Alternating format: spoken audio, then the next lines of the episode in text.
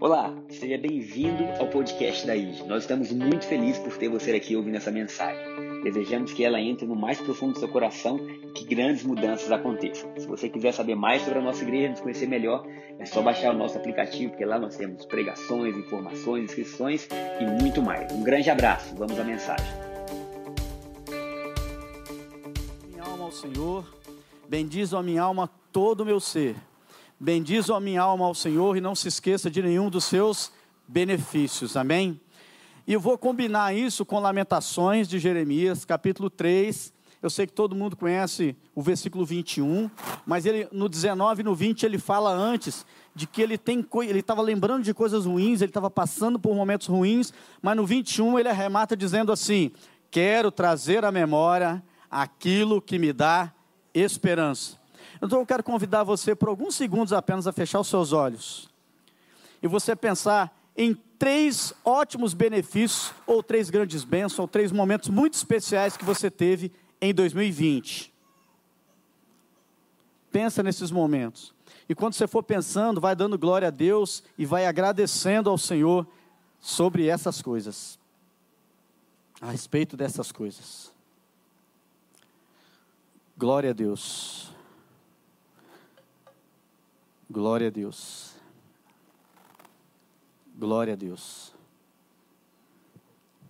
Pronto, queridos. Talvez se eu falasse assim, vamos pensar o que aconteceu de ruim o ano passado. Vamos pensar o que, o que você possa ter enfrentado de ruim na sua vida pessoal, questões interiores, questões de crescimento, questões profissionais, na sua família, desafios familiares, no seu trabalho, na sua espiritualidade, enfim se eu convidasse cada um aqui a pensar em coisas ruins, todos nós íamos começar a enumerar coisas ruins. Mas nós que temos fé, que somos da fé por graça e misericórdia de Deus, que não retrocedemos, mas que pela fé agradamos a Deus, e a fé é a certeza daquilo que você está esperando, é a convicção daquilo que você não está vendo, mas você tem certeza que vai acontecer. Quando nós pensamos nas coisas boas que aconteceram conosco, não só o nosso espírito é renovado, fortalecido, mas até o nosso corpo recebe uma descarga do nosso cérebro de substâncias boas que nos fazem querer agradecer, glorificar e sorrir. Amém? E o ano aceitável do nosso Deus, ele é uma coisa permanente. Mas eu quero falar sobre esse ano que é conhecido também como jubileu, o quinquagésimo ano, lá em Levítico 25, no versículos 8 a 10. Se você tiver com a Bíblia, melhor você abrir, mesmo que seja no, no celular, porque ah, não está funcionando aqui a telinha hoje. Né? Ah, você conseguiu jogar aqui. Não, não funciona também, não?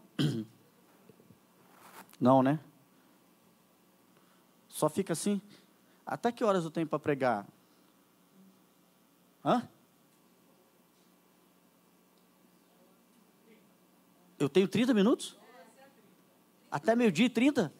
Só dá para só tem, só vai dar para introdução. Você sabe o trabalho que eu tive para preparar esse negócio. Oh Jesus, help me. Levítico 25, do 8 ao 10, ok, queridos? Vamos lá. Contem sete semanas de ano, sete vezes sete anos. Essas sete semanas de anos totalizam 49 anos. Então faça soar a trombeta no décimo dia do sétimo mês, no dia da expiação. Faça soar a trombeta por toda a terra de vocês. É isso mesmo? Consagrem o quinquagésimo ano e proclame libertação por toda a terra e todos os seus moradores. Este lhe será um ano de jubileu, quando cada um de vocês voltará para a propriedade da sua família e para o seu próprio clã.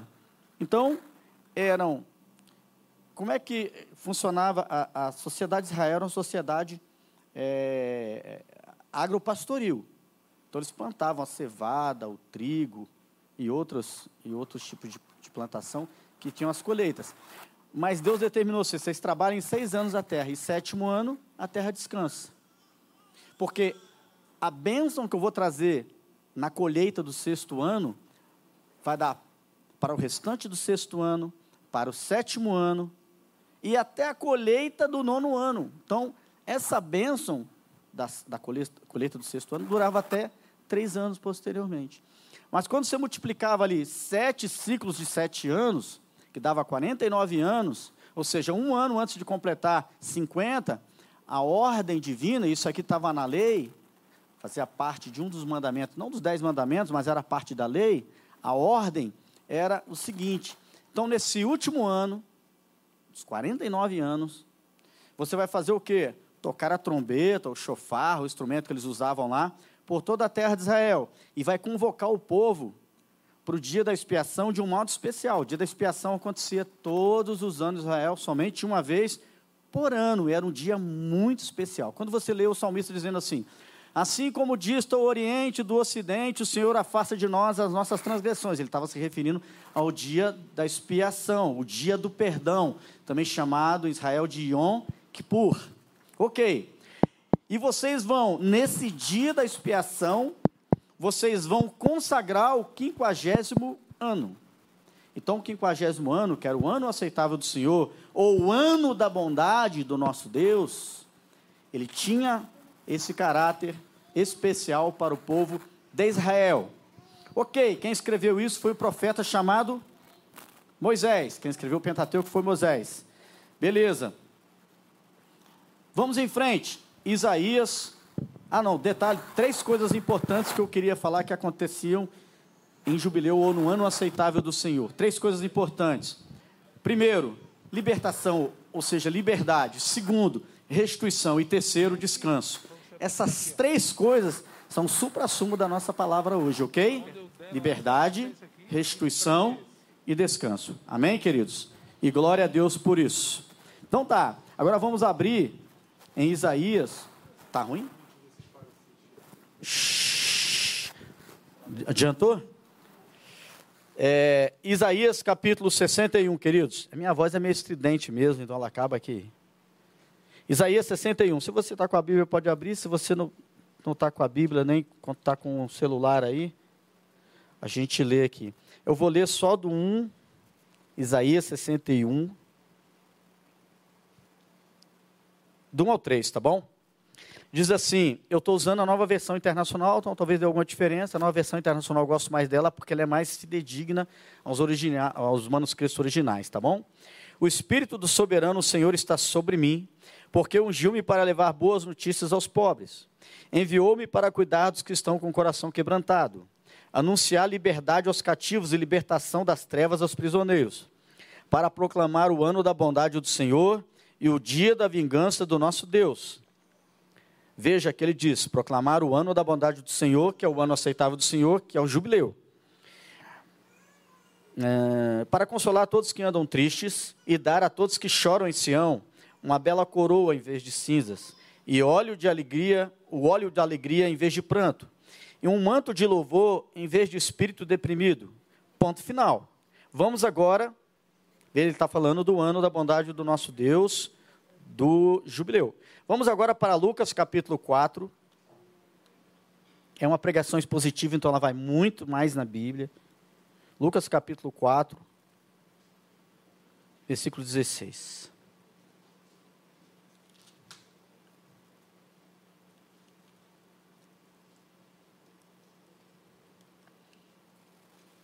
Lucas 4,16. Ele, Jesus, foi a Nazaré, onde havia sido criado. E no dia de sábado entrou na sinagoga, como era seu costume. Jesus congregava. E levantou-se para ler. Foi-lhe entregue o livro do profeta Isaías. Abriu-o e encontrou o lugar onde está escrito: O Espírito do Senhor está sobre mim porque ele me ungiu para pregar boas novas aos pobres. Ele me enviou para proclamar liberdade aos presos e recuperação da vista aos cegos, para libertar os oprimidos e proclamar o ano da graça ou o ano da bondade do Senhor. Então ele fechou o livro, devolveu ao assistente e assentou-se. Na sinagoga, todos tinham os olhos fitos nele. E ele começou a dizer-lhes: Hoje se cumpriu a escritura que vocês acabaram de ouvir. Glória a Deus. Vocês entenderam?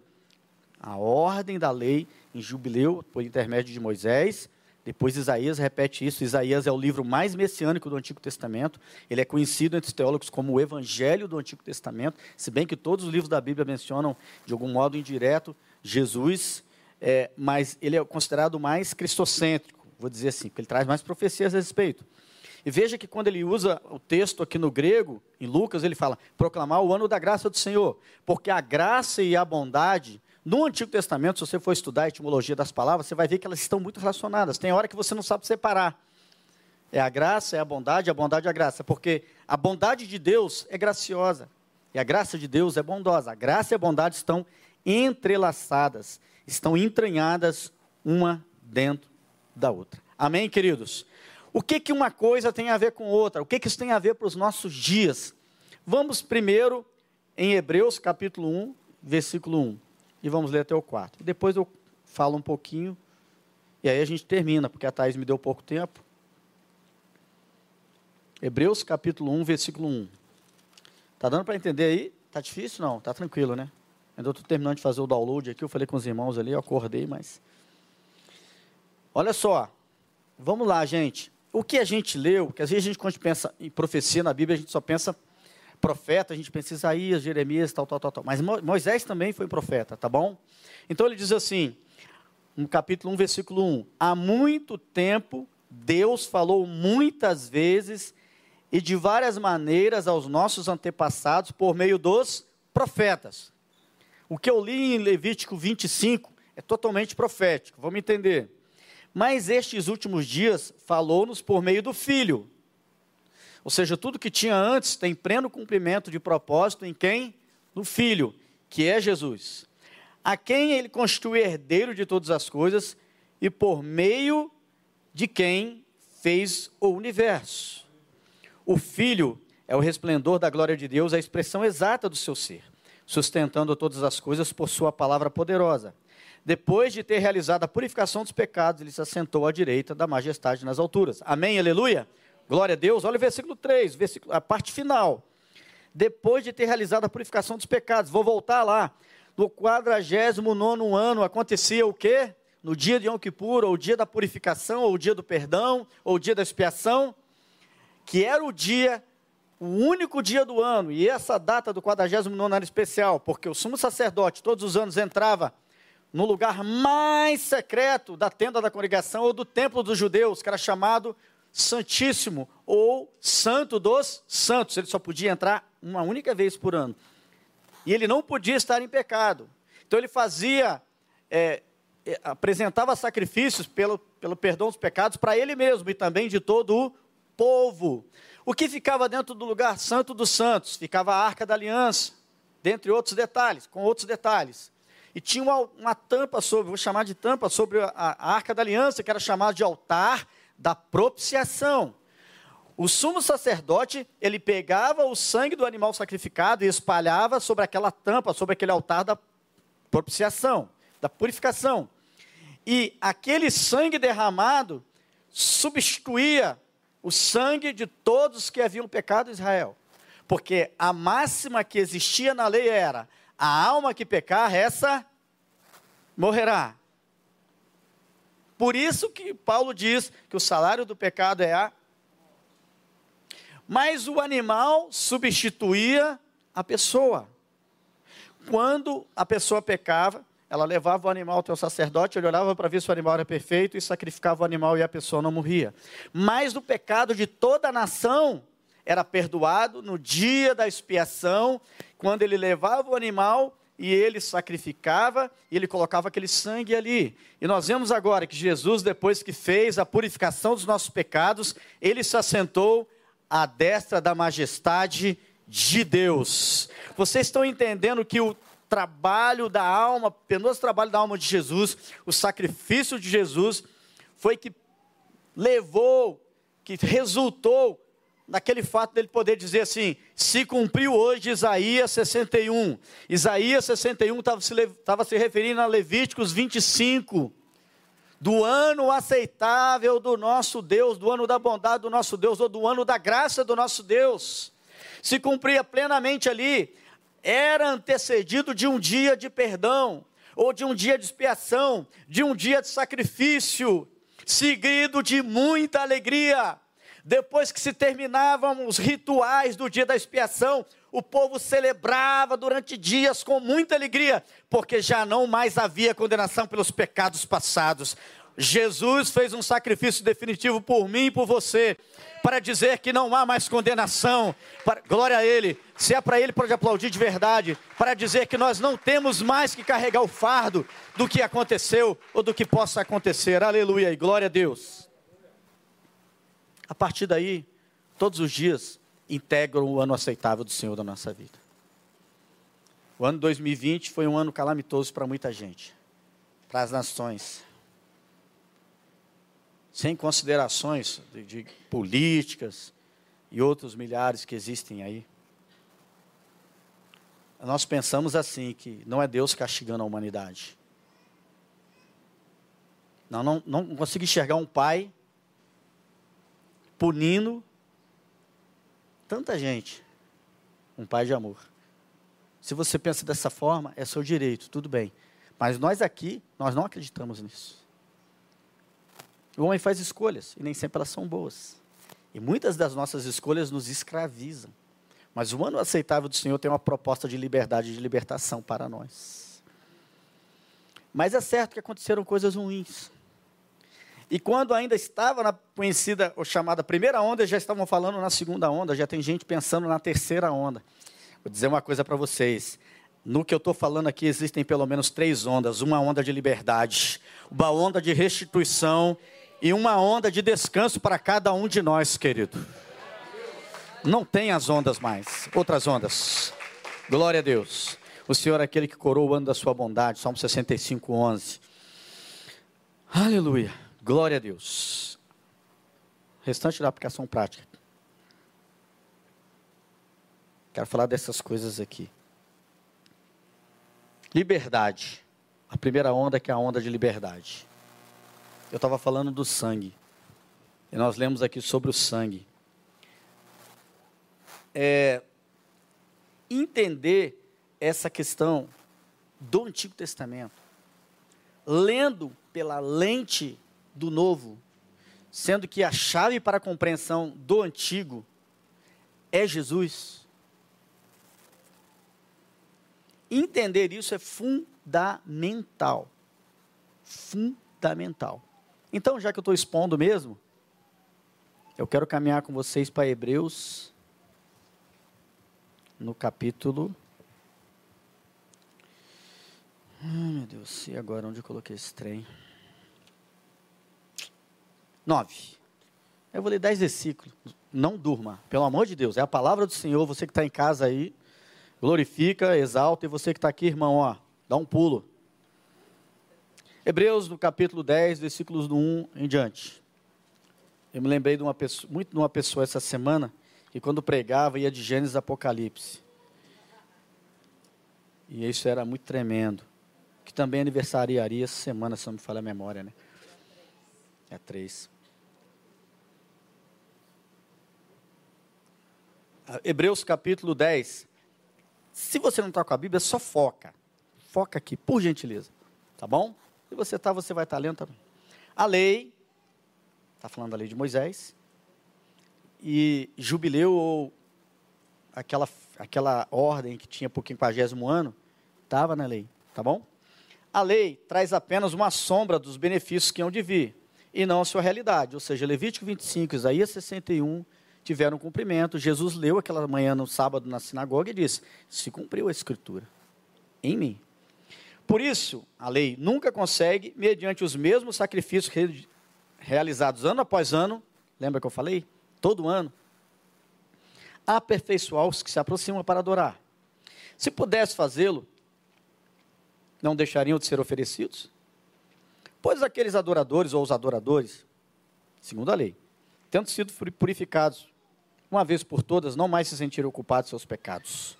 Quando, contudo, esse sacrifício é uma recordação manual dos pecados. Era só para ficar lembrando, tu é pecador, tu é pecador, tu é pecador. Mas de novo tu está aqui, todo ano eu estou aqui, na festa do, da expiação. Mas além disso, toda vez que eu pecava, eu levava um animalzinho.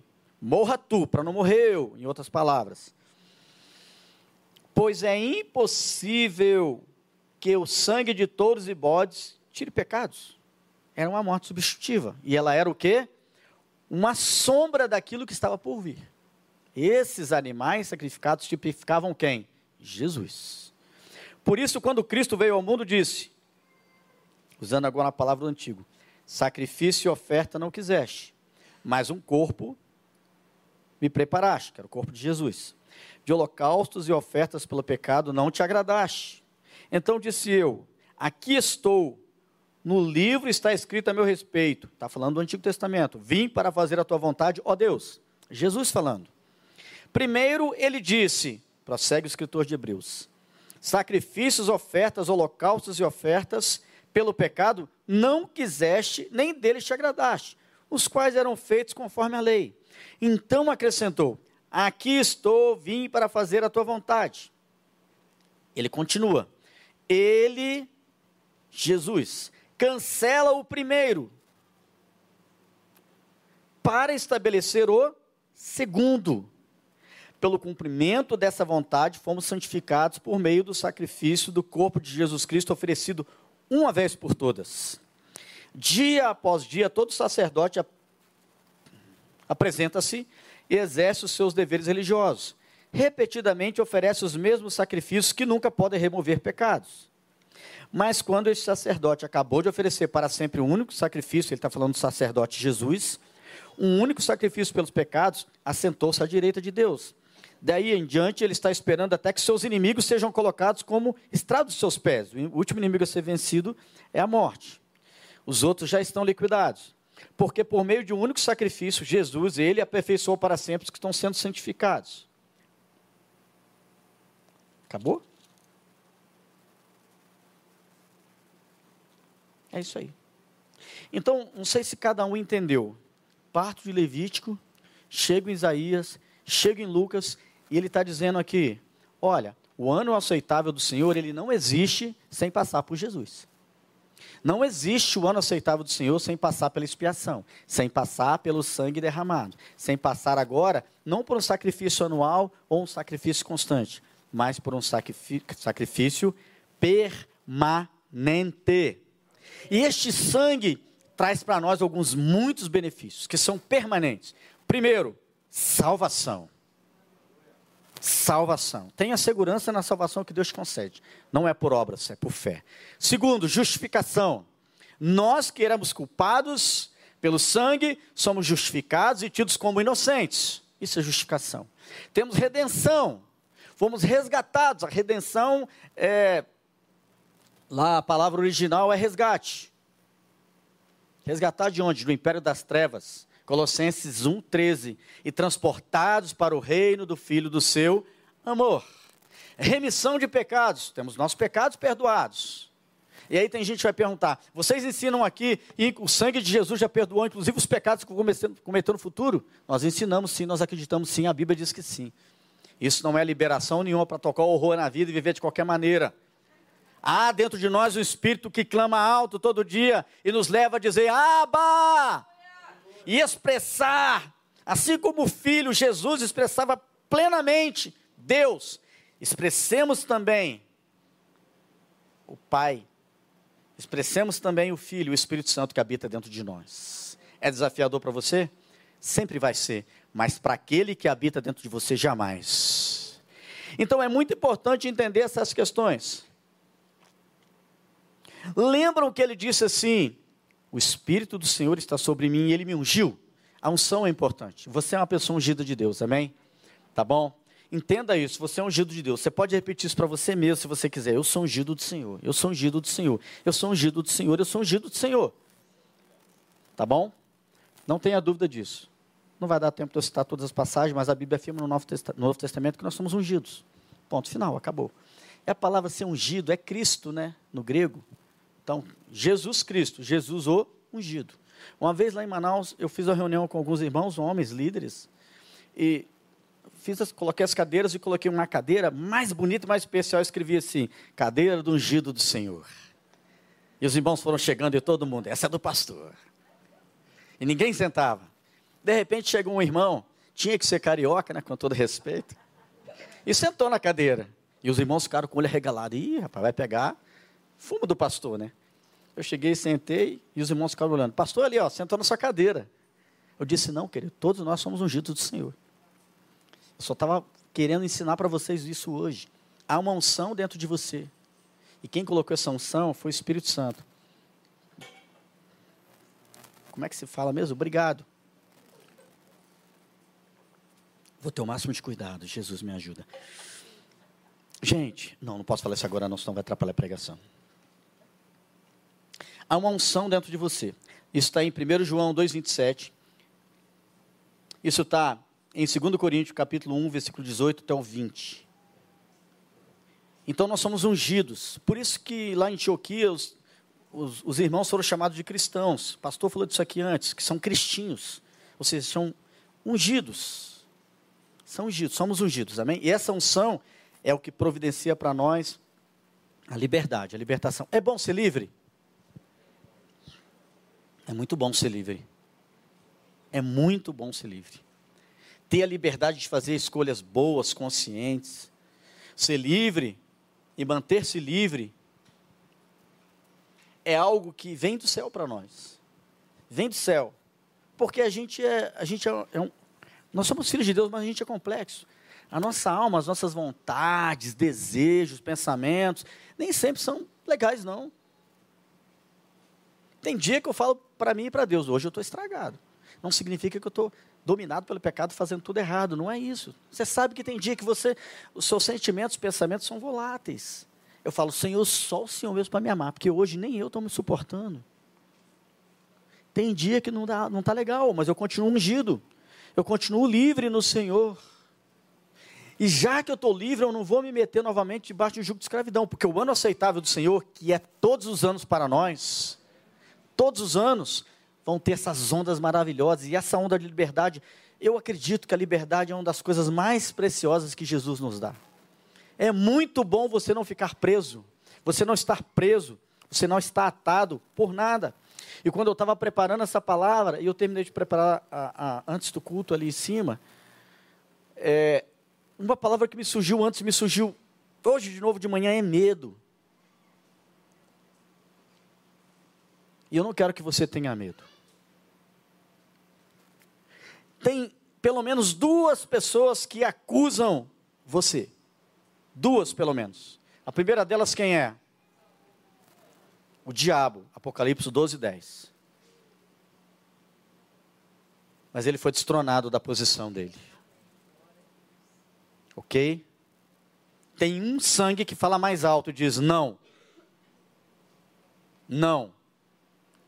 1 João 2. Temos um advogado junto ao Pai, Jesus Cristo justo. Ele é a propiciação pelos nossos pecados. Olha aí de novo João falando. Tem outra pessoa que te acusa. Estou falando de pelo menos duas. Um é o diabo. E a outra pessoa que te acusa é você mesmo. Paulo diz, perdão, João diz, que se a nossa consciência nos acusar, a gente tem que abraçar o amor de Deus e dizer não. O amor de Deus, prossegue João, lança fora o medo. Lança fora o medo da condenação e lança fora o medo de qualquer outra coisa ruim. Então 2020 pode não ter sido muito bom para muita gente, talvez você tenha passado por alguma coisa, eu não sei. Mas as ondas de Deus que estão sobre a sua vida são muito mais poderosas muito mais poderosos. O Senhor, diz Efésios 3,20, vai fazer muito mais do que você está pedindo, do que você imagina, segundo o poder dele que opera nós. Ô oh, glória! Não posso prosseguir, não posso falar muito mais. Dava um livro que eu escrevi. A segunda onda é uma onda de restituição. Para você ser restituído significa que você foi roubado. Você já se sentiu roubado? Você se sente roubado hoje em alguma área? Eu me sinto. E quando eu me lembro que eu fui roubado, quando eu me sinto daquelas coisas que não foram restituídas ainda, eu fico com raiva. E a raiva é assim: você vai lavar vasilha, você vai fazer faxina, igual eu fiz ontem, acabei estourado, mas tudo bem. A bichinha está de cirurgia, tem que ajudá-la, né? Ajudá-la, até parece, a casa é nossa, a gente tem que trabalhar junto, né? a casa é nossa, até parece. Não, digo nesse momento, porque ela não era de deixar eu fazer nada não, tá, gente? Mas quando você sente que você Foi roubado, você fica triste com raiva, faça alguma coisa. Vai orar, vai escutar louvor, vai dar uma corrida. Manda a raiva embora. Não deixe o medo te aprisionar, porque existe alguém que fala mais alto. E você é ungido. A unção, Isaías 10, 27, despedaça todo julgo que possa haver na sua vida. Ok? Mas na restituição, é a segunda onda.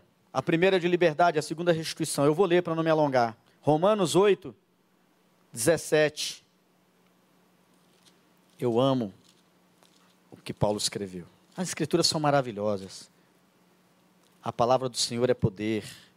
É arma, escudo para todos que nela confiam, que nele confiam. Mas Paulo é o profeta da esperança. Paulo é o apóstolo da esperança. E é muito interessante quando ele escreve lá no capítulo 8, versículo 17. Ele diz assim: Eita, faltou fugir um versículo. Se somos filhos, então somos herdeiros. Amém? Existe uma herança de Deus para nós. E ela não é só lá no futuro. Ah, Senhor, um dia eu vou morrer, vou ressuscitar. Ressurreição dos mortos. Beleza, nós acreditamos plenamente na ressurreição dos mortos. Tá bom? Acreditamos numa eternidade com Cristo. Acreditamos em coisas muito boas no nosso futuro pós-morte. Acreditamos em tudo isso. Mas a herança de Deus, ela se manifesta na terra também. Tá bom? Somos herdeiros e co-herdeiros com Cristo. Como é que é isso? Eu sou herdeiro e ainda sou co-herdeiro? É porque Jesus era o primogênito dentre muitos irmãos. Certo? Jesus é o primogênito. Ele era o ingênito e se transformou em primogênito. E o primogênito, na cultura de Israel, tinha uma porção dupla. Ele não distribuía igual para os irmãos. O primogênito tinha duas vezes mais do que cada um recebia. Então, Paulo está dizendo: além de vocês receberem uma herança que o Pai está dando diretamente a vocês, vocês também estão recebendo uma um outro pedaço de herança, porque Jesus pegou a parte dupla dele e diz assim: para todo mundo.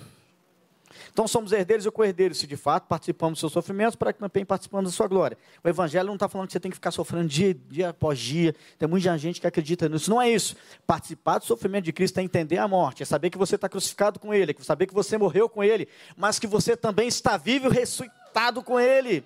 Ressuscitado com Ele. Romanos 8 também, versículo 32. Estamos falando de restituição e já estamos na etapa final desta pregação. Já passei um pouquinho, mas não vai dar, não, gente. Preciso falar do versículo 32.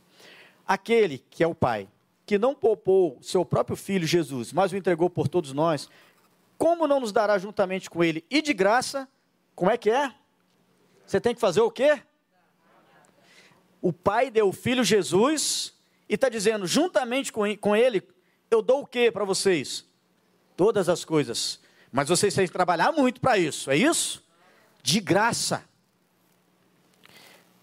Ok, queridos? 1 João 3, versículo 1 diz: Vede quão grande amor nos tem concedido o Pai, a ponto de sermos chamados filhos de Deus. A segunda onda é uma onda de restituição, ela tem pleno cumprimento na pessoa de Jesus. Terceira onda é do descanso. Lembra que eu falei? Liberdade, restituição e descanso. Esse descanso é muito importante. Nós trabalhamos, vivemos numa sociedade, numa época de muita agitação, de muita inquietação. E se essa palavra não for viva para nós e fazer efeito na nossa vida, olha, eu vou ser sincero. Você é bombardeado com coisa boa, coisa ruim. Não é? Essa, essa era da, da informação ela é muito poderosa para muitas coisas boas e para muitas coisas ruins. E é uma geração, uma sociedade muito alterada na sua, nas suas emoções. Tem um milhão de fatores, eu não sou psicólogo, mas eu leio muito. Tem um milhão de fatores que pode explicar o que nós estamos passando. Mas nós, como cristãos, ó, ok? É isso aqui. É o Espírito que habita dentro de nós. É o sangue de Jesus que fala mais alto. É o ano aceitável do Senhor. Ah, mas o dia foi péssimo, a semana foi péssima, o mês foi péssimo. Não importa, estou vivendo o quê? O ano aceitável do Senhor. É só 2021? Enquanto houver em você um fôlego de vida, vai ser o ano aceitável do Senhor. Porque Cristo em você, Cristo em mim, Cristo em nós é a esperança da glória. E aí, ao invés de espírito quebrantado, vai haver vestes de louvor. Ao invés de cinza, que significava ali a pessoa estar prostrada, vai haver alegria. E o nosso descanso tem um nome. E o nome do nosso descanso é Jesus. O ano aceitável do Senhor traz para nós a liberdade. E nos dá uma consciência ungida e dirigida pelo Espírito Santo para, para fazermos boas escolhas. A, a onda do ano aceitável do Senhor nos restitui e ela também nos traz descanso. Descanso. Junta essas palavras. Tem muito mais que a gente poderia falar, mas junta isso, guarda isso e leva para este ano, todos os dias. E quando acabar esse ano, muito do que você planejou o ano passado, você não conseguiu. Talvez você esteja planejando algumas coisas para esse ano e nós não sabemos. Mas uma coisa é certa: isso aqui não passa.